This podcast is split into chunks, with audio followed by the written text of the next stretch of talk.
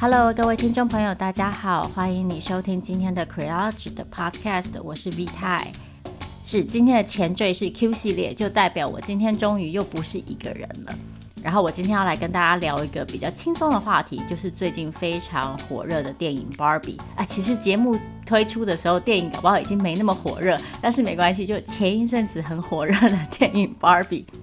那因为聊电影这种事情，一个人聊实在是太无聊了，所以今天就请来了一个我的好朋友，跟我一起聊聊天。然后最后可能会变成 diss 一下芭比，但希望就是喜欢芭比的听众朋友给我们一个机会，不要太早把节目关掉。我们没有要提出很严重的批评，就是要讲一些嗯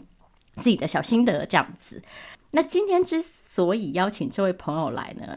一来是因为他也很喜欢看电影。二来就是像我刚刚说的，因为他是我的朋友圈里少数跟我一样对《Barbie》这部电影稍微有一点点点点点点点点微词的人，所以就难得找到同好，就决定呃邀请他来上节目。好，就先来跟大家介绍一下我今天这位客人。这位客人叫做小易，他的人生非常的有趣，就是他一方面在国立大学的建筑系当教授。但另外一方面呢，他又是个美食达人，所以他会平常会写一些空间科普类的文章，然后发表在眼底城市这个平台。但是我个人比较常看他的文章，其实是另外一个。面向就是煮饭的这个面向，就他同时也经营了一个 Facebook 的粉砖，叫做印象主义。他会在上面写影评啊，然后常常会把影视作品当中的美食，就是自己重现这样子。然后更有趣的是，他同时在朋友的物产店里当客座主厨。但很遗憾的，我至今好像还没有吃过他煮的饭。就我们其实认识非常多年，然后我们每年都在讲说他要煮饭给我吃，但至今这件事情还没有发生过。所以希望我很快就有机会。好，讲到这里，我先让他跟大家打个招呼吧。Hello，小易。Hello，谢谢 V 太太今天邀请我来。其实好像是人生第一次上 Podcast，而且还是一个就是听闻已久的 Podcast 频道，觉得。蛮紧张的，不过好啦，我自己觉得最后可能也不会这么 diss 芭比啦。在就是事前想的过程中间，我觉得我对他越来越有一些正面的评价。我们今天其实特别想要讨论芭比，一方面是因为这部电影最近很红嘛，二来是因为其实我们两个都非常喜欢这个导演 Greta Gerwig，像他之前的 Lady Bird 跟 Little Women，我其实都非常非常的喜欢。那可能也是因为这样子，所以导致我看完 Barbie 之后，其实反而有一点小小的，不能说失望，但就是有一点搔不到痒处的感觉。但我其实对于要批评 Barbie 这件事情感到有一点难受，因为我在从一个客观的角度上来说，我其实觉得 Barbie 作为一部商业电影，它在它被给予的这个框架底下。他其实确实很好的引入了女性主义的概念，然后他也用了一些很幽默的方式去表达女性主义的一些想法。就这个部分来说，我觉得他其实是成功的。另外一方面是，其实大家这一阵子如果有看过影评的朋友，也会发现，好像每次一旦有这种机会，就是一个女导演拍了一个以女性角色为主的电影的时候，她就会突然被给予非常多的道德义务跟高标准。像这次评论芭比的一些影评当中，就会看到有人觉得啊，芭比很好啊，因为它不主打男女对立。虽然我觉得这个不主打男女对立的这个夸奖也是有点有趣。然后，但是又同时又会有人觉得他太激进，就是他对男性的描述这个部分不够不够友善。但又同时又有可能更激进的女性主义者觉得芭比还是在女性主义的呈现上面少了一点激进性。所以第一个问题就来问问小易，你怎么看这个问题？嗯，我其实有点觉得这片的激进可能也就是他的不激进。就是他好像确实试图想要去让更多的人愿意进场看这部电影。虽然我们之后还会再谈到，就是呃巴比海默的奇怪的效应这件事情，但是我觉得他确实是让很多人就是呃举个例子来说好了，就是我前阵子就看到有人在分享那个国外这种 TikTok 的短片，其实不是只有一支，好几支都是出现这种拍，就是例如说两批男性，他们其实都要去看芭比可他们就在外面电影院外面遇到彼此的时候，都试图想要伪装我其实要去看奥本海默。例如说，他们就会穿黑 T 恤啊，或者是表现的很黑暗啊，这样子。然后等到就是有一方的，特别是因为那个粉红色这件事情就露出来之后，两边才恍然大悟，就是哦，原来我们都是来看芭比的。然后大家就会瞬间就是跳接成一个很五彩缤纷、粉红色挂帅的画面，然后很开心的一起进去看芭比。所以该怎么讲呢？就是我觉得他在这个部分上，就像我们以前有时候会讨论说，诶。男生穿粉红色衬衫，其实在一个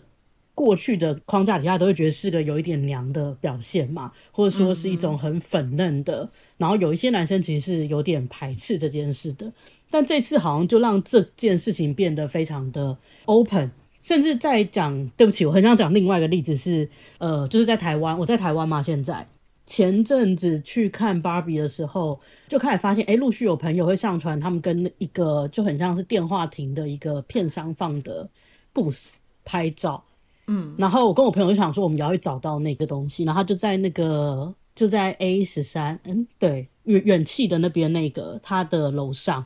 结果我们旁边就看到，就是不只是就是很多女生网红等着要拍照。甚至我们就看到一个男生，他穿的粉红色亮片高跟鞋，然后再准备要跟那个东西拍照。我觉得就是像这样子，不只是男性，甚至是这种跨性别或者是一些扮装，他好像都因为这部电影，然后大家要打扮得很粉红色去电影院这件事情，而产生了一个可以现身的空间。我觉得这好像就变成说，从社会效应来讲，它又变成一件很激进的事情。是这样说，确实是没错，因为它其实从一个单纯的影视变成了一个社会互动的状态。是是是。其实《芭比》这部电影，我觉得我们最喜欢的一个环节，大概都是它最后的那个结尾，就是安排了就 bar 比去看妇产科这件事情。我个人是非常喜欢这个结尾，就是我觉得他在那个进走进妇产科诊所之前，他做了一个很。看起来很华丽的铺陈，就让大家以为他好像要去做什么了不起的大事业这样子，然后最后发现他其实是要去看妇产科。我自己当时看的时候，觉得这是一个很 empowering 的一幕，不知道为什么。嗯，对，我觉得我蛮同意你的，因为呃，就是那个铺陈，其实我第一个时间心里想说，诶，他回到了人类世界来，要变成一个人类生活，他现在是要去找工作吗？那他的专长虽然说。我们在电影里面看到，在芭比沃尔里面，每个 Barbie 都有不同的专长，但他们显然也没有真的在做他们专长的事情嘛。那就感觉好像是一个很美的头衔贴在每个人身上，贴在每个人的不同造型的衣服上这样子。所以我其实一开始就真的是很直观的在期待说，哦，他要去找工作了，那他现在要到哪里去面试呢？而且他那个外面是一个玻璃帷幕的建筑物大楼。就没想到进去之后，他就是要去看妇产科。然后我那时候真的是在电影院里面大笑起来，因为最后结尾有一点点沉闷，就是好像回到了一种很迪士尼式的皆大欢喜的感觉。我还觉得啊，糟糕，我要睡着了的时候，我就大笑起来。可我发现周边的人好像都没有什么反应，这样子。甚至我后来回家之后，有看到我一个朋友，他是我身边就是少数给芭比整个负评的朋友。他觉得啦，这个芭比在消解两性的这种冲突的方式，甚至好像会变成说，芭比跟 Ken 可能他们就各自有各自的王国，但也不理解彼此是两性最和平的结果。他觉得这部片给他的感觉是这样，然后所以他就甚至推进到结尾，他觉得。去看妇产科这件事，他就觉得说，如果你还是去看妇产科，他就直觉连到了就是要有小孩。你想要小孩的话，你还是要有 Ken 啊，你不可能跟 Ken 就永远保持在一个等距的星球，然后彼此遥望就会有小孩。所以这件事我也觉得很奇妙，就是我这个朋友有这样子的想法，但我自己其实蛮同意，就是我很喜欢看完电影之后就去看一些这种。访谈，就是在 YouTube 上面上传的各种访谈。导演在某一次访谈中，他就有提到，他其实很早就决定要有一个这种有一点点反高潮，然后戛然而止的这种结尾的方式。一开始他是没有想说是要去看妇产科或者怎么样子的方式，但想要达到一个，哎，大家忽然间有点惊愕的结束的这个感觉。然后剧本持续发展下，就变成了是去看妇产科这样子。那我自己是其实觉得，因为这个结尾让我就是帮他多加了五分，像这样子的感觉。虽然好像又落入了一个皮诺丘冒险，就小木偶变成人的这件事情，因为他前面就一直在讽刺说，呃，芭比不会有阴道啊这些的部分这样子。嗯。我自己觉得那个设计之所以很触动我的原因，是因为我觉得女生，尤其是可能东方女生，又更更强烈的感受到，就是我们一直被鼓励要跟自己的身体很疏离。嗯嗯嗯。像我其实从小到大都听过很多朋友表达过对于看妇产科这件事情的恐惧也好、不安也好，或者就是很单纯的不舒服。嗯。所以这里要呼吁一下大家哈，就是不是只要要生小孩才要去看妇产科，就算你不跟男性发生性行为，还是要固定去看妇产科，这是为了你自己的健康着想，一定要鼓励一下大家，就是定期的去做妇科检查。对，糟糕，我就想要岔题了，就是我觉得我们从小被鼓励的这件事情，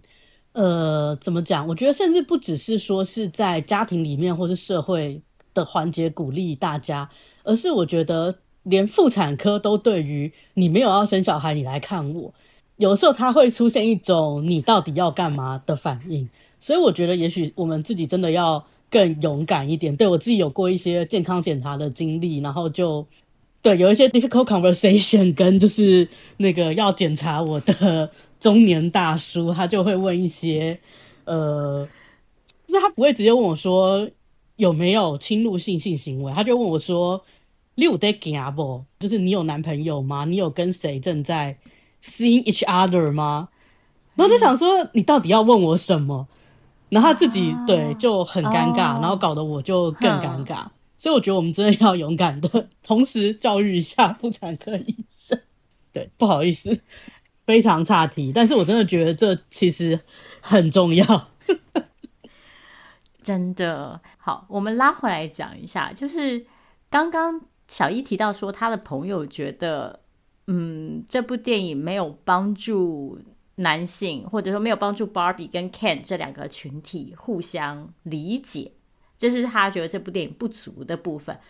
我觉得我的感受反而是不能说正好相反。我对于这部电影的不激进的批评，当然我的意思并不是说所有的电影都要非常的激进，都要走那个最前端的女性主义路线。但我自己在看这部电影的时候，其实对于嗯，他在讨论 can 或是他在讨论所谓的父权制这件事情上面，有感到有一点嗯不足。就我觉得他最后给了一个非常友善，然后可以说是轻松的解释，然后甚至把很多东西最后归咎成一个个人情感上的需求。讲白一点，就是 Ken 之所以要引进父权，是因为他需要被爱，需要被看见。那我觉得这其实有点对于父权这件事情太轻描淡写了。对，我其实也蛮同意这个说法，虽然我其实又有一点觉得他把 Barbie 跟 Ken 跟我们真实生活的男性女性有一种换位思考，其实是有一点有趣的部分。但是我对 Ken 最受不了的就是，我觉得他不只是需要被爱，他是整个被设定成无脑这件事情。嗯，就是好像一方面是因为他要。接回就是 Ken 的整个被创造出来的历史嘛，就是他从头到尾都有些人觉得他只是一个 Barbie 的配件，但是我又觉得要把它变成一个就是电影的描述的时候，他的这个无脑真的让我觉得有一点就是受不了，而且好像很无害，就是到了真实世界，然后发现哦，原来两性的关系是另外一个样子之后，他就开始一直要追求一个，甚至那个追求只是因为他喜欢。一匹马，他喜欢那个马的奔驰的那个感觉，你就会觉得说，好像突然间把整个设定都放到了史前时代，而少了一些人性中间还是会有一些就是复杂算计的部分没有，我觉得是我觉得不是很理解为什么那时候他就是做了这样的选择嘛。然后呃，我知道很多人都很喜欢就是 Ryan Gosling，但是 我真的觉得他这次可能是我最讨厌他的一次表现，就是你到底在干嘛？然后甚至还有就像梅泰的高层这些人，虽然 Will Ferrell 就是他就是演出一个他最常演出的样子，然后甚至他最后也有就是说。本来这些高层是很反对，就是进行一些改变嘛，然后后来发现也会卖钱，他们就买单了。但是我觉得这个地方好像也把就是所谓的资本主义看的，就是有一点太简单了，就是它中间那个为了利益、追逐利益、累积利益的这件事情，好像并没有更立体的被撑出来。然后它在这个过程中间会造成的一些对社会的伤害也没有出现嘛，就只是一种好像呃，它只是。要钱，那既然卖出去，就皆大欢喜，作为一个结尾这样子。对，是对我自己也是觉得，对于就是玩具公司高层的这个处理，有一点雷声大雨点小吧。就是因为我觉得他在电影的中段有一些我个人觉得非常巧妙的安排，像我自己最喜欢的一幕是他们试图把 Barbie 放回盒子里。我觉得这是一个非常清晰的譬喻，是是是是是，就是父权社会最大的嗯目的，就是要把女人放回她属于的那个盒子里嘛。我觉得像这个比喻，我就觉得非常非常的精巧。那但是到后来，试图在这个高层里加入一些柔软的东西，就譬如说，好像其中有一个角色有提到，就是说，哎，我的奶奶还是谁也很喜欢什么什么之类的。我觉得这种柔软的尝试，一方面来说，当然是试图这种回归，怎么讲，人的本质或人的本性吧。但是，就是像小易刚刚说的，就觉得好像少了点什么，少了一点去对这些事情的整个系统性的危害，然后整个社会性的面向的一些琢磨。对，就是我觉得他其实有在高层跟，就是他芭比刚到人类世界遇到的那个员工嘛。嗯，他就是演一个很气弱，然后很就是乖巧的顺从的员工这件事。然后他接下来因为芭比的关系，他闯入了这个高层的聚会，甚至跟着高层一起去到了芭比 World。我本来都在期待他可以变成一个，例如说电影中刺客的角色，最后会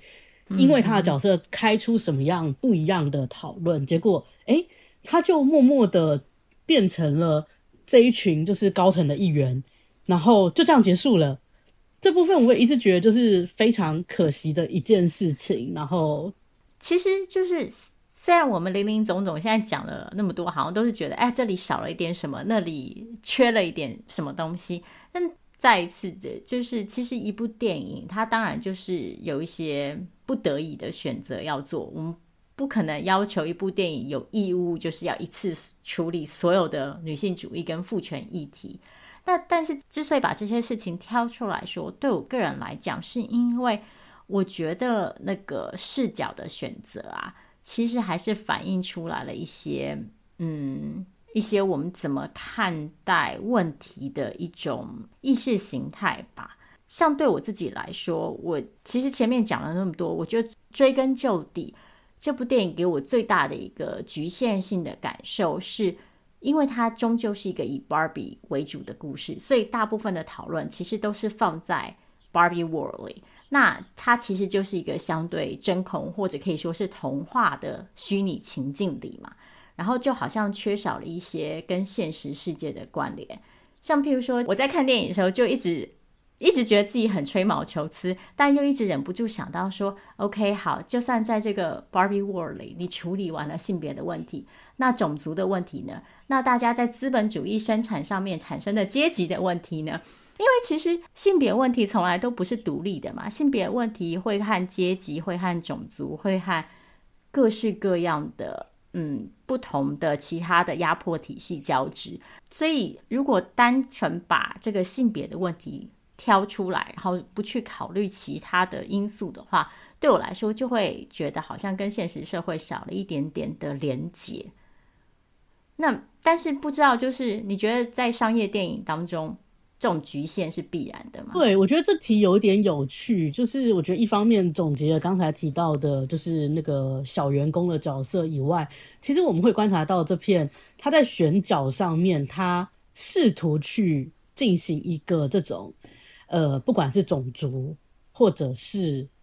某一些的平衡嘛。一方面当然是回应了，就是 Mattel 他们后来的芭比有各种各样的肥胖瘦。或是不同的种族，那 Ken 就更明显嘛，他找了呃，不只是刚才讲的 Ryan Gosling，甚至找了刘思慕，然后找了 Ncuti Gadwa，都试图去让他看起来就是我们有兼顾到所有，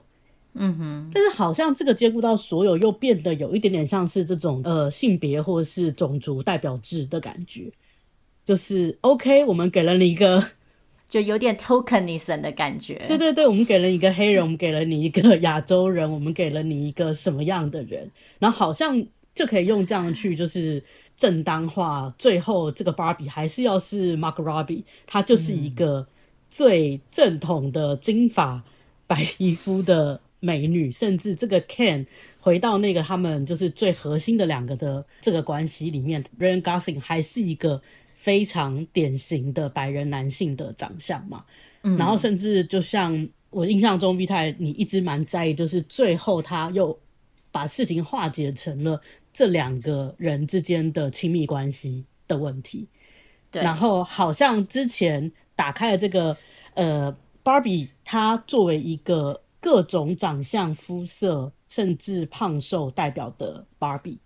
就这个这个 Margot Robbie 的芭比，它变成了所有的代表嘛。然后 Ryan Gosling 的 Ken 也变成了所有不管是什么肤色、什么长相的 Ken 的代表。然后他们两个作为代表来处理一个亲密关系的关系。嗯，就哎，好像事情就变得有点有趣，而且也很像投票制。我们就不管怎样，还是投给了就是最典型的俊男美女。然后麻烦你们代表我们去。处理讨论一下，到底这个两性关系发生什么事，嗯哼的那种感觉，我觉得还蛮强烈的。对对，是，哎，你这样一讲，我也觉得有点这种感觉，就是最终不只是只回到了亲密关系，而且还是回到了就是典型的 cheerleader 跟 jock 之间的，就是帅哥美女之间的亲密关系。嗯，对。但当然，这大家也可以讲说，就是说，哎，因为 Barbie 的原始设定就是这样子。那我某种程度上也可以理解，但是我觉得就是还是回到刚刚讲的，嗯，哪些故事会被放在前景，哪些故事会被当成一个 supporting role，我觉得还是值得探究的。像刚刚小易在讲的时候，我就想起来，其实电影里。似乎有稍微用另外一对情侣来做一个对照，但是那对情侣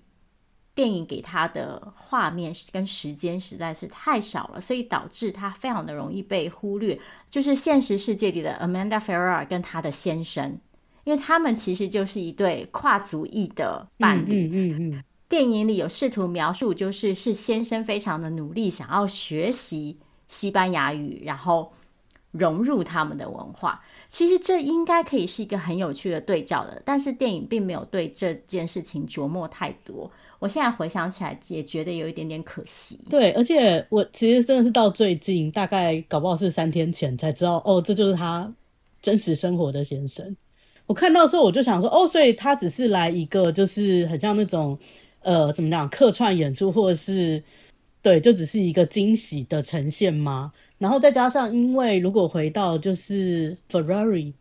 他本人嘛，大家对他的联想还是就是 Ugly Betty，就是丑女贝蒂的这个角色。嗯、虽然其实我没有看过那个美剧，但是我知道他对于就是在美国文化，他根植是一个很重要的角色。所以大家好像就会回到那个部分，而不会说，哎，去想到他最后推出来的这个很像彩蛋的东西，其实试图去。讲一些什么，但是你在讲的时候，我又觉得这又回到，就是我这次一直觉得，同时让我觉得有一点怪怪的，但又好像很打动我的，他们的宣传词就是 "I'm only her Ken"，就是我只是他的肯尼。嗯，就是他们一直在重复这个，他是芭比，但我只是他的肯尼。对，就是他才是重点，这样。对，然后那个所谓的肯尼作为一个小男人的这个形象，然后再放在这个就是集千万宠爱于一身的芭比旁边这件事，在前面还没有大家还没看电影之前，他一直当成一个很重要的宣传词嘛。我所以我就一直觉得怪怪的，但又很打动我的，比较是因为像是对我后来其实看完上汽之后，我还蛮喜欢刘思慕的。我觉得一方面可能是就是本人已经觉得梁朝伟追太久了，然后而且觉得梁朝伟的那种大家觉得哦好棒棒哦，外国人也看到，就是所谓的西方人也看到梁朝伟的好，这种很大华人心态，我一直有一点进不去，所以我就蛮喜欢刘思慕的，然后也追踪了他的 Instagram，然后他也是前阵子开始认真投入了一场新的恋情，然后、嗯、哦，他家女朋友应该是台湾人，就是台湾裔。嗯所以他前阵有来台湾，应该是女朋友介绍的，对，各式各样啦。总之他在 Instagram 上就会都看得出来他很喜欢这个女朋友，所以他会有各种照片，就开始一直重复他自己是这个女生的 Ken 这件事情，好像让我觉得有一种你知道，就是人还是会想要被一些真爱童话打动的这种感觉。然后再加上上也是看另外一个访问的时候，就看到 Greta 有。就是他在想要讲一些创作理念的时候，旁边人就演员们啦，就开始亏说：“哎，你写的剧本就有跟你的丈夫讨论啊，他就是你的肯尼啊。”那因为我们都知道她的丈夫就是呃鼎鼎大名的另外一个导演编剧，然后最近最有名的就是、嗯、呃那个婚姻故事嘛，就是《Marriage Story》的这部作品。所以我不知道，我觉得这个部分也会让我有点。两个想法，一个是就是哦，觉得这一对就是创作才子佳人很可爱，但另外一部分是觉得什么？你们两个一起的视角，你们都是这么厉害的导演，加起来居然只做出了芭比这样的东西吗？对，然后那个两性关系，你都已经在婚姻的故事里面处理成这样了，为什么到这边就变成一个童话故事呢？这点也是我非常纠结的一点，就是我一方面会觉得，哎呀，人生还是需要童话故事，而且我也就觉得童话故事这个 setting 可能更容易让过去没有接触过女性主义的人有机会，就是有一个入口。但是我我觉得，就是对于像我。这样子的，就是稍微有一点点资深的女性主义者来说，我就还是会希望她可以给我一些更复杂的和现实社会，然后一些就是拒绝给我一个美好答案的一个勇气吧，应该是这样说。刚刚我们聊到刘思慕嘛，然后又聊到就是 Ken 在这部电影的形象，其实我觉得 Barbie 这部电影很有趣的另外一个地方，嗯嗯嗯，或者应该说。比起描述女性来说，我觉得《Barbie》这部电影在描述男性气质这件事情上面，其实是花了更多巧思的。嗯嗯嗯。像在电影的前半段，很多人都注意到的一个非常经典的对比，就是 Ken 和 Ellen 嘛。然后到后来，就是整个 Ken 的群体，我自己一直是觉得电影有点暗示，就是从一个。Homosocial 到一个 homosexual 的一个转变，就是前面是一群男性试图将女性视为客体，然后来打造自己的连带，但是到电影的最后，这些男性之间似乎发展出了一些就是友达以上恋人未满的情绪。我自己觉得这是一个很有趣的转变。对，我觉得有一点，甚至就是 Ellen 这角色好像最早是设定成是 Ken 的好朋友。但是我觉得最有趣是因为演 Ken 的是 Michael Sarah 对不起，我对他印象还是就得一直追溯回到就是歪小子史考特，就是他本来就一直是一个 nerdy 的存在，他那个形象实在是太强烈了，作为他个人的明星。然后，但是这片里面我一开始看到他的时候，我还有一点点怀疑，因为因为其实他现在跟歪小子史考特那时候是过了很多很多年嘛，所以他一定是有长得比较老一点。但是因为这片又想要让一切看起来很粉嫩，所以他们给他的粉真的很厚，厚到我有点都觉得他的角色一直透露出你的那个就是的 homo 的那个感觉，就是都会怀疑他好像不只是一个路人甲，她好像同时也可以是芭比的闺蜜，但她跟 Ken 又好像，你们真的是兄弟吗？这件事情我觉得非常有趣。那当然，故事一直进展到后面，就是、呃，Ncuti Gatwa 演的那个 Ken，他就直接就是变成了芭比的闺蜜嘛。他后来就是说，他要的也不是亲密关系，他只是想要让他有表现出来这件事。虽然说他表现出来这件事的时候，我其实也是有一种哦，好啦，你真的就做了这件事，因为诶，我不确定到底大家都熟不熟悉。就是出题本人，就是因为他前一个很鲜明的角色，现在还在持续在拍下一季的，就是在那个《Sex Education》就是里面的那个非传统典型 gay 的角色。然后我就为了讲这一段，我刚刚还先在查了一下他本人到底有没有出柜，结果发现哎、其实没有，甚至好几个网页都在跟大家说，你们不要再一直。直觉觉得他是 gay，他什么都还没有讲过。那因为这部分还有一件事情，是因为呃，我在想你们的听众可能跟就是 Doctor Who 这一类这种很 nerdy 的作品没有很熟，但是我本人就是莫名其妙在某个时候就入教了。那 Doctor Who 简单来讲，它就是一个英国的长寿的一个呃连续剧，嗯，然后他就有一个叫做 Doctor 的角色，他是个外星人，但是他。有一点像是那种长生不死嘛，他每一次就会用一个就是重生的方式，然后变成下一个演员来演他。就是说他在重生的过程，他就变得长相、声音都不一样。所以他们到现在已经有一个到出体，接下来要来演这个角色是第十五代的 Doctor，然后甚至 Doctor 的演化史也是一个很明显的性别政治的演化史嘛，是。因为前一任的 Doctor 是女性嘛，对不对？在之前全部都是男性，甚至那个男性要是非常英国，甚至甚至我记得好像有 Scottish 来演 Doctor 都是一件重要的事情。他不只是嗯哼肤色，甚至是英国内部的这种各地的政治这件事。然后到了前一任 Doctor 终于变成女性的时候，大家才觉得说：哇塞，就是你们终于要转向了。但我们先不讲前任 Doctor 那个女性形象，就是跟那种我们习惯的，就是金发白人女人很容易拿到那个 token 的那个位置的那种人有多像。但就是这样，然后以及到了最后最后的两三集，终于还 reveal 他跟其中一个地球人是女性谈起恋爱来，所以是 Doctor 第一次不但变成女性，还变成 lesbian。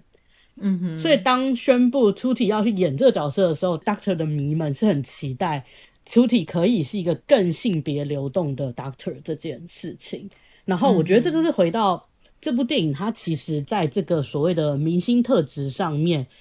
它就是很吃这件事嘛。它其实每个选角都是在去想说，哎，这个演员他本身的一些附加的东西，然后我把他选进来，我甚至不用多做解释。大家就可以去连接，不管是我们刚才提到的丑女贝蒂啊，或者是大家都觉得那个 Margot Robbie 已经就是一个非常适合演芭比的人，是。然后就是我觉得他就一直在处理这部分的时候，所以我觉得这件事好像可以说是 Greta 的聪明，但又是他便宜行事的一个部分。嗯，哎、欸，其实我有点好奇，不知道台湾的观众有没有办法抓到这些 cultural reference。因为其实这些 reference 是也是非常怎么讲好莱坞本位的嘛，就是那对于亚洲的观众来说，这些 reference 有没有意义，其实又是另外一个有趣的问题。这我觉得就是我担心的嘛，而且我觉得才会发生。像我朋友，他就是一个亚洲观众嘛，所以他看他就只看你到底文本拆了多少东西给我看，是他其实不会去看说啊，这个人出来他背后其实带了一头拉骨很多层的。背后的意义，然后搞不好在就是美国观众进去看，就会开始为了这些背后意义就是大笑啊，或者是这一类的，嗯，不见得大家都有办法得到嘛。嗯，最后啊，我想要拉回来讲一下，就是关于，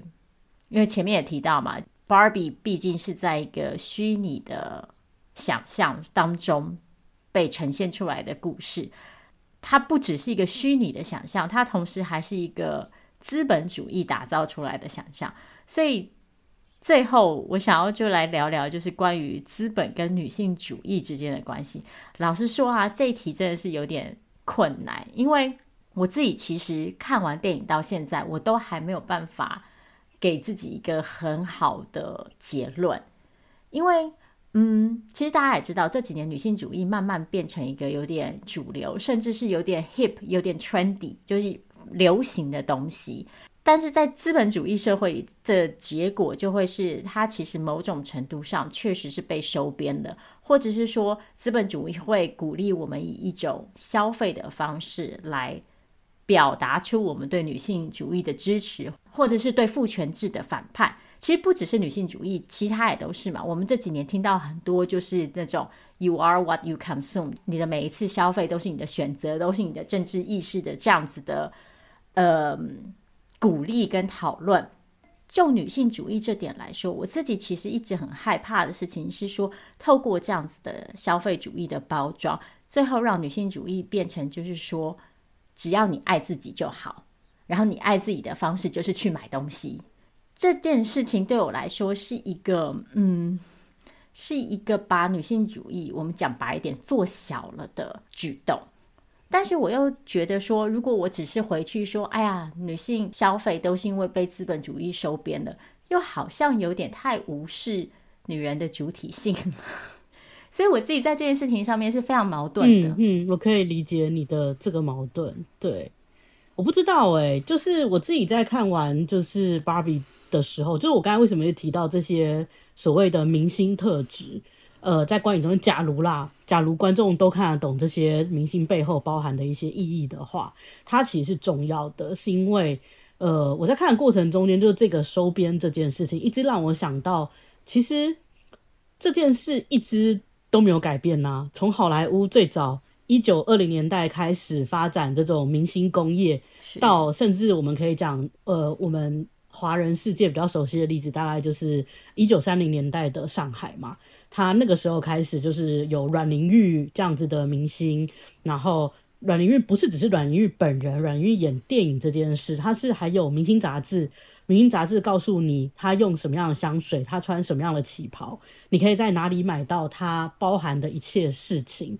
我跟就是古典好莱坞比较不熟，可是比较之前因为呃念书的关系，就比较常念一九三零年代的这个故事。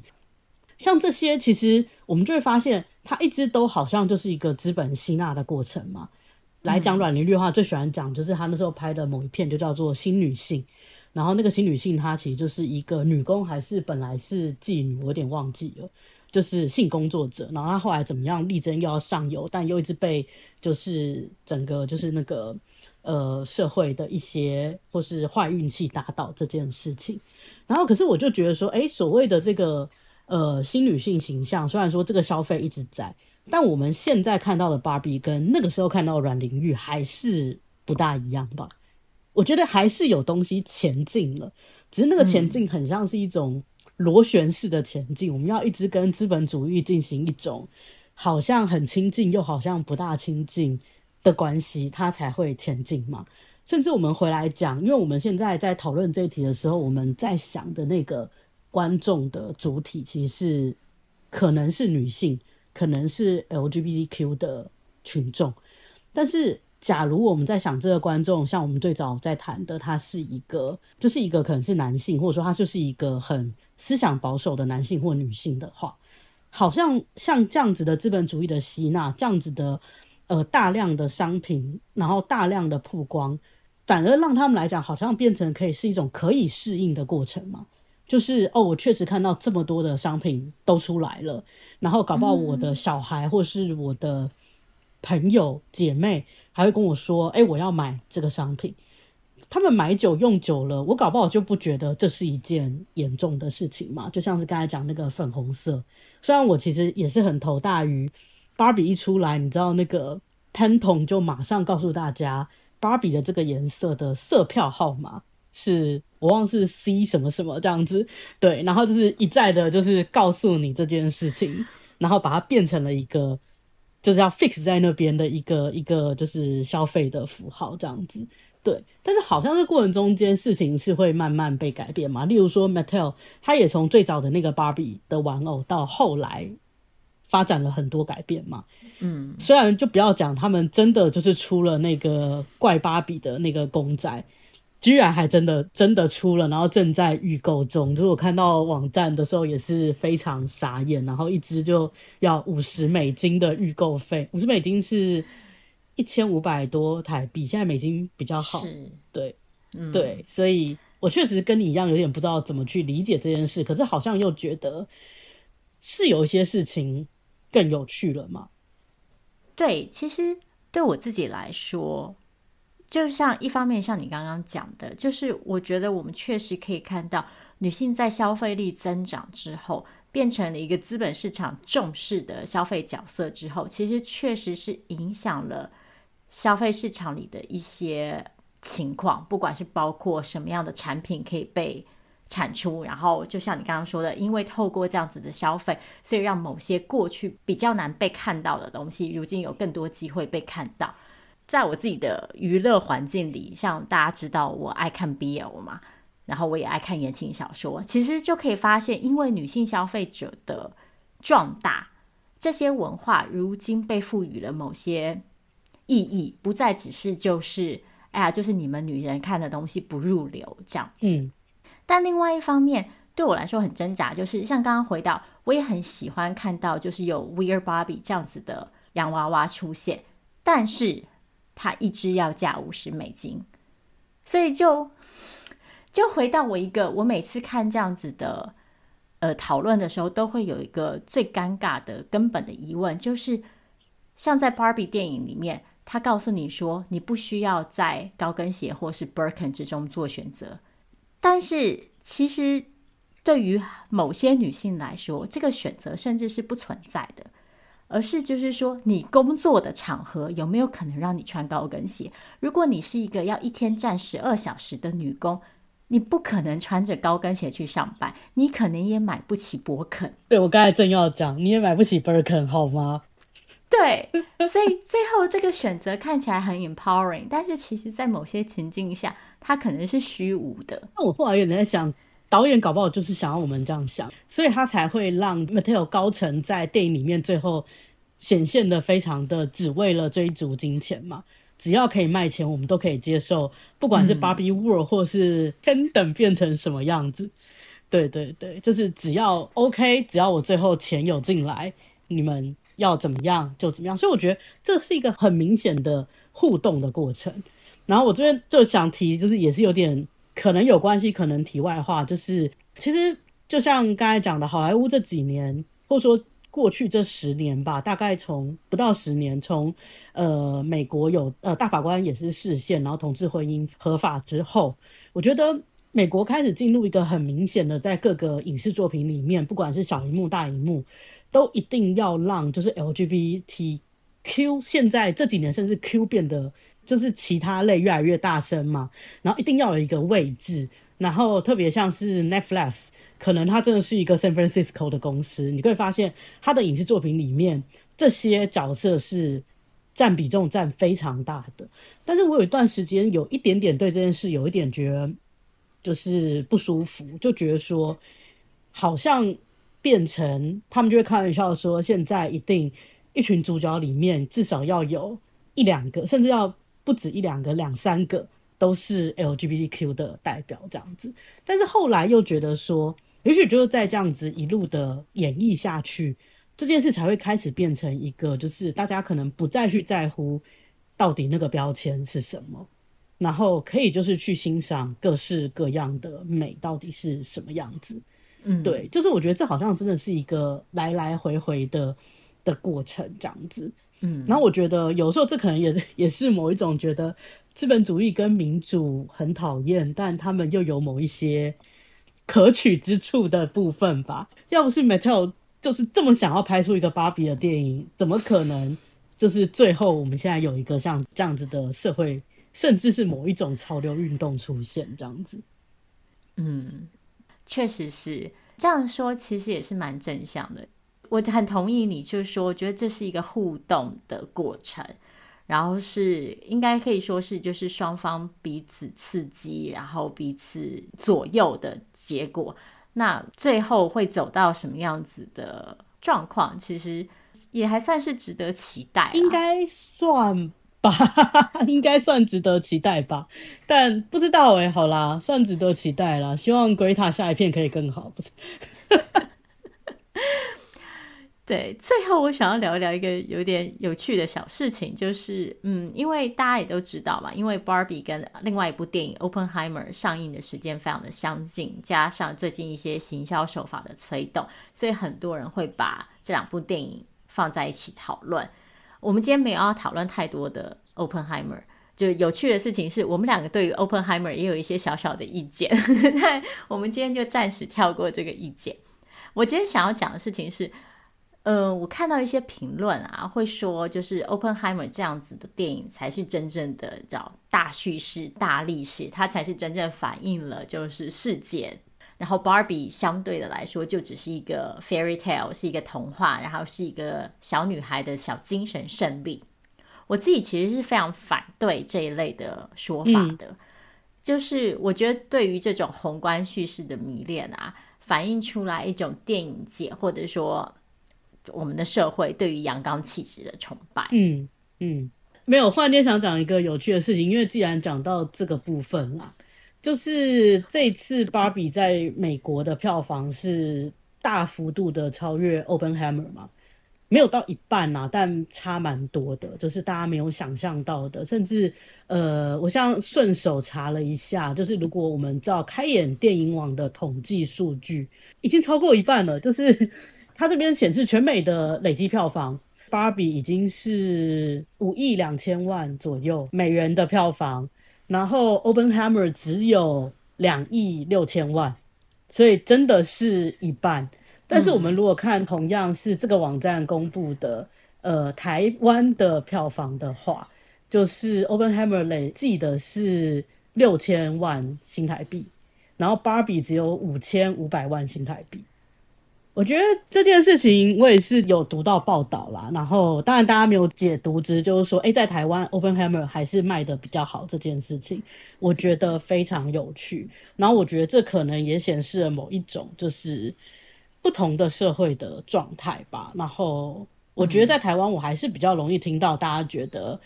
就像回到 V 太刚刚讲的，就是芭比好像真的是这种。呃，小情小爱小故事，然后 Oppenheimer 就是制造出了一个多宏大的历史观，然后多检讨人类这样那样。嗯、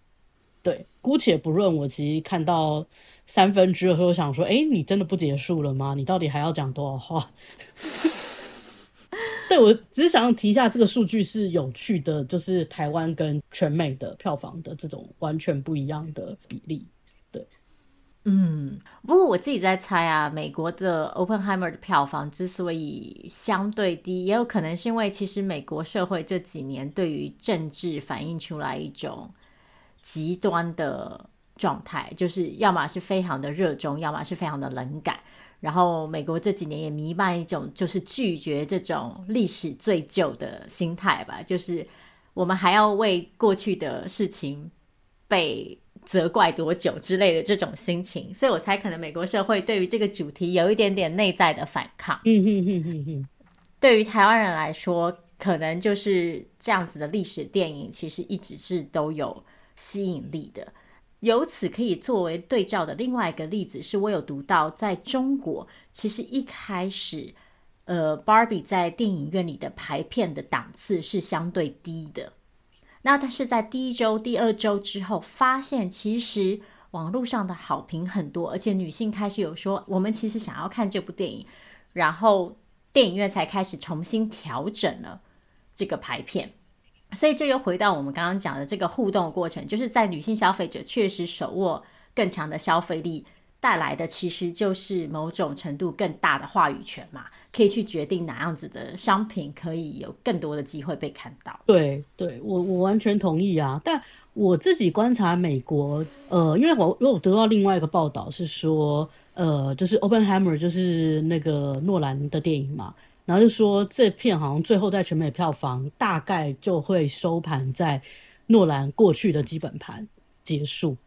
就是它并没有比诺兰过去的其他作品卖得更好。所以我觉得好像也有一个部分是 Barbie 最后变成了一个浪潮。嗯，然后他不只吃了所谓的女性观众，他还吃了男性观众，甚至被女性观众强迫进场看的男性观众也是有可能的。甚至还有我是刚才提到的这种，呃，可能扮装啊，可能 LGBTQ 的族群啊，觉得诶，我们有各种这种更，就你知道，gay 总喜欢热热闹闹这件事情，然后进电影院，然后做一个包场，或者是就是更展演式的观影方式。我是觉得有这个部分的存在啦，然后所以才会在美国拉到这种都是两倍以上的部分，对，所以我觉得这有趣就有趣在，好像不只是针对女性主义嘛，好像还有更多的部分，嗯、即使说芭比最后好像在最后那一幕前是收尾在一个两性和解，哦，不是，是倒数第三幕是两性和解，倒数第二幕是芭比要变成人，然后跟老奶奶的那个。惺惺相惜，最后那一幕才是那个很多人可能很错愕的妇产科，所以我觉得这好像也是某一种进程嘛，就他让两性之后来到一个女性本身主体。嗯哼，好，那今天聊到这里，我觉得时间也差不多了，再聊下去，其实我们还有很多东西可以继续讲，但是再聊下去节目时间就会太长了，所以我今天就先收在这里。那如果你对今天的节目有任何的，就是意见啊、提问啊，都欢迎你留言或写信跟我们说。那如果你之后还想要听其他电影的讨论，或你觉得小易聊电影很有趣，我下次也可以再请他来聊聊，就是他比较主场的议题，因为他的主场其实应该是就是城市啊、空间嘛之类的话题，或者是美食，他其实比较少谈论性别相关的主题。总而言之，你如果有任何的，就是提议啊，或者是呃问题啊、意见啊、回馈啊，都欢迎你让我们知道。那再次感谢小易今天来上节目，也谢谢你今天的收听，我们就下次再见喽。谢谢，谢谢。